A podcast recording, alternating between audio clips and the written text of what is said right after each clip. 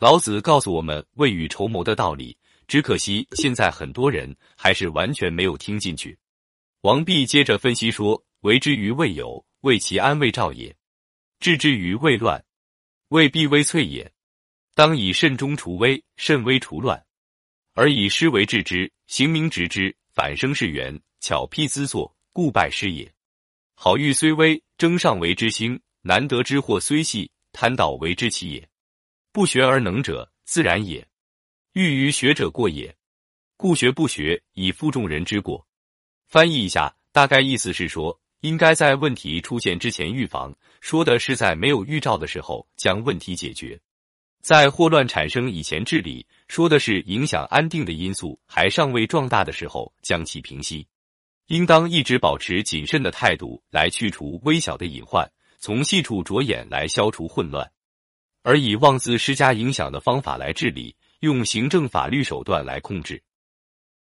反而生成了是非的根源，取巧或通过不正常手段获取利益的行为盛行，必然会失败。热衷于自己欲望的满足虽然是小事，但是由此争名夺利的现象就兴起了。难得的器物虽然微不足道，但是以不正当手段取得这些东西的行为就盛行了。不学习就具备的能力是自然具有的，这是为了说明治学之人的过错。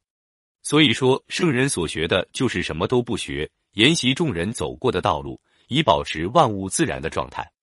下面我们再听听苏辙在《老子解》中是如何解析的吧。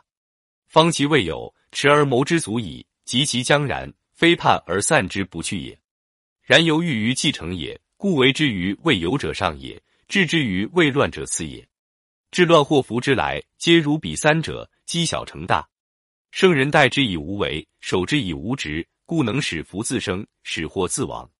譬如种苗，深耕而后子之，及秋自壤；譬如被稻，微作而熟视之，道将自却。世人不知物之自然，以为非为不成，非直不留，故常与祸争胜，与福生坠，是以祸至于不救，福至于不成，盖其理然也。什么意思呢？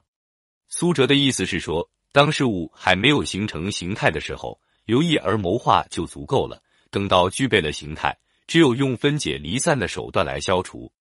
越接近事情完成的时候，越应把对还未成型的问题的处理放在首要，而还未造成巨大影响的小问题相对次要。治乱祸福的由来，都如同上面三个例子一样，是积少成多、量变到质变的过程。圣人以无为对待，持守不占有。不执着的原则，所以能使福自然生成或自己灭亡。这就像是种苗，深耕地后培土，到了秋天自然丰收。这也像是遭遇小偷，端坐着盯着他看，他自己就逃走了。